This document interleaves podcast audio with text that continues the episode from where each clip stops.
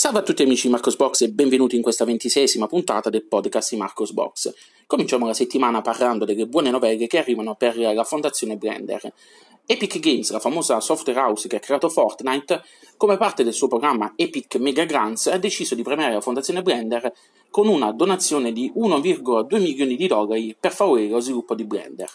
Ma le buone notizie non si fermano qui, perché qualche giorno dopo è stato dato un altro annuncio. Ubisoft, la famosa software house che si occupa dello sviluppo di videogiochi, ha deciso che aderirà al fondo di sviluppo della Fondazione Blender come membro Gold. Ubisoft contribuirà non solo a finanziare Blender, ma ha anche deciso che l'Ubisoft Animation Studio, un suo dipartimento che si occupa di film e televisione, utilizzerà Blender per le proprie produzioni e contribuirà allo stesso tempo allo sviluppo di Blender fornendo degli sviluppatori. Quindi ottime notizie per Blender, che si vede arrivare risorse fresche sia in termini economici che in termini di forza lavoro, e che di sicuro faranno migliorare ancora di più questo software, che è apprezzato, come potete vedere, sia da noi utenti domestici che dagli utenti professionali. Passiamo alle notizie riguardanti i rilasci della settimana, che poi non è un rilascio di questa settimana perché era stato rilasciato già qualche giorno fa, però non ho postato subito la notizia perché me ne ero completamente dimenticato. Poi, riascoltando un messaggio di Riccardo Palombo, mi sono ricordato che dovevo postare questa notizia.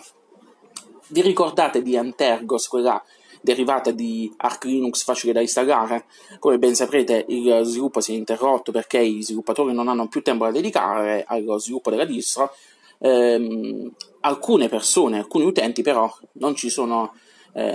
non hanno gradito questo abbandono e hanno deciso di rimboccarsi le maniche e forcare il progetto. Io mi domando dove stavano questi sviluppatori prima della chiusura di Antergos. Avrebbero potuto, secondo me, contribuire a mantenere vivo Antergos, tant'è, comunque. Che cosa hanno deciso di fare? Hanno deciso di dare vita a un nuovo progetto. Questo nuovo progetto si chiama EndeavourOS, non so come cacchio si pronuncia, Endeavour, vabbè, quella cosa lì, andate a leggere, poi non dite che faccio schifo con la pronuncia, anche perché sono troppe R, quindi mi sto cartocciando. Dicevamo EndeavourOS, chiamiamolo così. Anche in questo caso si tratta di una derivata di Arch Linux con un installer grafico. Attualmente la prima live è basata su XFCE, con una serie di personalizzazioni che spaziano dal tema grafico a una serie di applicativi preinstallati e quant'altro. Tramite l'installer online potremo poi scegliere quale ambiente di sviluppo, quale ambiente desktop installare, fra Openbox, Mate, XFCE, Cinnamon, Gnome, Deepin, Budgie e KDE, quindi a noi la scelta. Si professano molto attenti alla community, tutti gli utenti sono invitati a iscriversi sul forum e a postare domande. Il team di EndeavourOS dice non c'è domanda stupida, quindi sentitevi liberi di postare quel che vi pare, qualsiasi domanda che vi viene in mente. I presupposti sembrano buoni. Vedremo quanto tempo durerà questa distribuzione.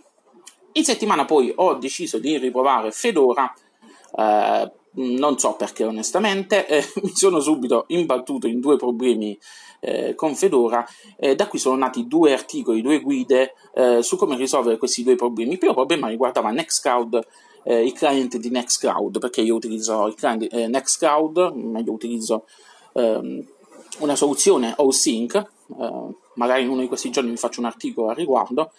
Qual è il problema? Il problema è che se andiamo a installare il cloud in Nextcloud non funziona, allora in avvio del sistema, o meglio, ci verrà chiesto di inserire nuovamente le credenziali di accesso per il nostro cloud.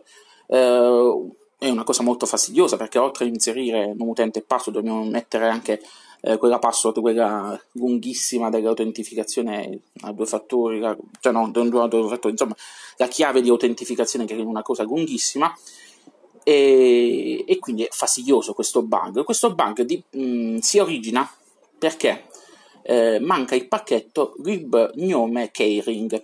È un pacchetto che è stato deprecato e quindi non è stato aggiunto ai repository di Fedora, delle ultime due versioni di Fedora, però comunque è ancora richiesto da alcune applicazioni Poi il problema appunto è che se non c'è questo pacchetto si verifica questo bug che a ogni avvio ci viene chiesto di inserire credenziali.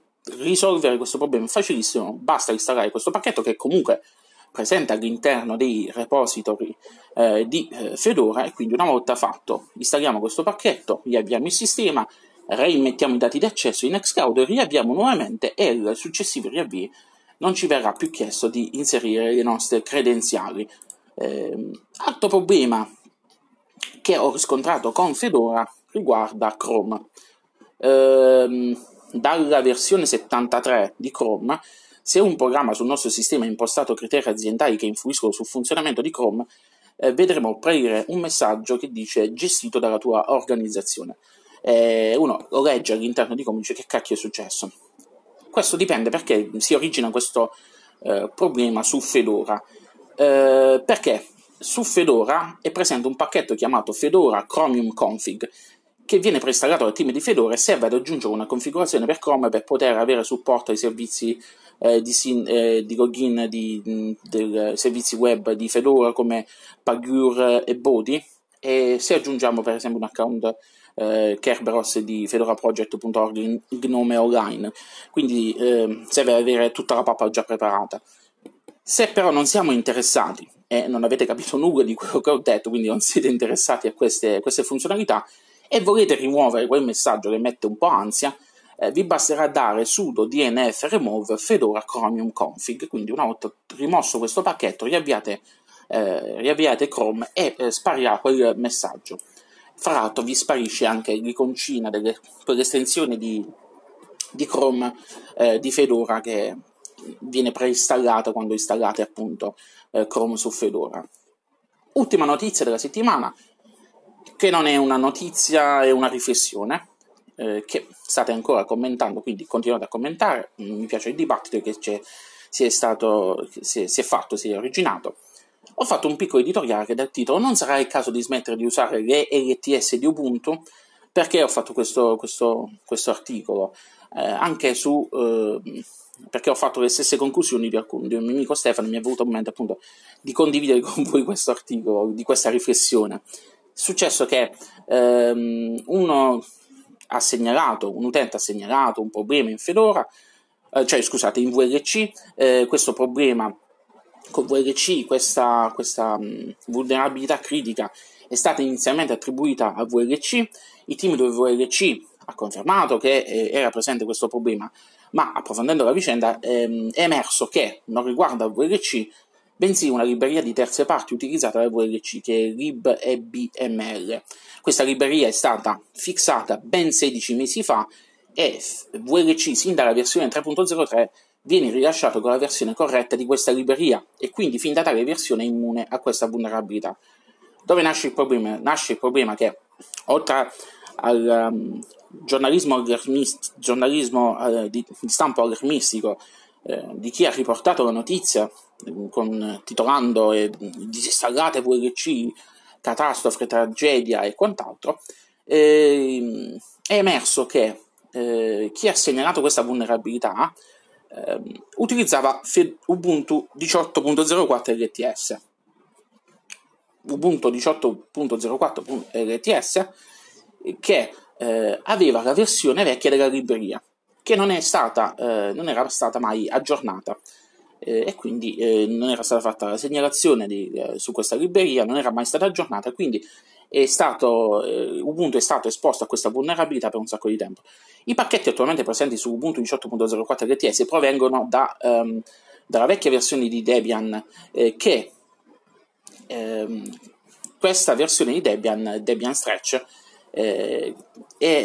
affliggeva appunto, ha avuto questo problema anche lui questo problema di questo pacchetto, perché non è mai stata segnalata questa vulnerabilità, non è mai stata fatta la correzione, ma non è stata mai aggiornata questo pacchetto, perché la natura LTS, la natura di Debian, sapete bene che fanno un congelamento della versione dei pacchetti, mantengono quelli, sì, fanno i backport di correzioni, però ovviamente è un lavoro molto difficile fare il backport delle correzioni e quant'altro, e quindi ci si è trovati con questa vulnerabilità che è scoperta per via del pacchetto che non è aggiornato. Il problema nasce quindi dal fatto che le LTS e le Debian non sono aggiornate, a mio avviso, e nessuno all'interno del team di Ubuntu, nel team di Debian, ha mai provveduto ad aggiornare questo pacchetto. È venuta quindi questa piccola osservazione, ma ha senso ancora per noi utenti desktop, lasciando gli utenti aziendali che, come è emerso anche dalla discussione, si affidano alle LTS proprio per non avere problemi di reinstallazione, problemi di regressione e quant'altro, quindi preferiscono avere una base, diciamo così, più stabile, più conosciuta, e quindi evitare di rifare reinstallazioni, soprattutto quando ci si trova di fronte a fare la manutenzione di molte macchine. Ma per noi utenti casalinghi, per noi utenti desktop, senza ancora continuare a stare sulle LTS, o non è meglio tornare a fare l'upgrade semestrale come molti di noi facevano in passato? Io questa domanda me la sono fatta e effettivamente ci sto pensando, anche perché per poter avere le ultime novità, non solo per quanto riguarda Gnome e quant'altro, ma anche per poter avere pacchetti aggiornati e non stare sempre lì a dover mettere repository aggiuntivi, PPI esterni per poter aggiornare il pacchetto X o il pacchetto Y. Fatemi sapere voi che cosa ne pensate di questa osservazione. Ci sono tanti commenti che sono stati fatti sul blog, quindi commentate. Bene, con questa notizia ho concluso. Lunga vita e prosperità a tutti quanti. Ci vediamo la prossima settimana con la prossima puntata del podcast di Marco's Box. Ciao ciao!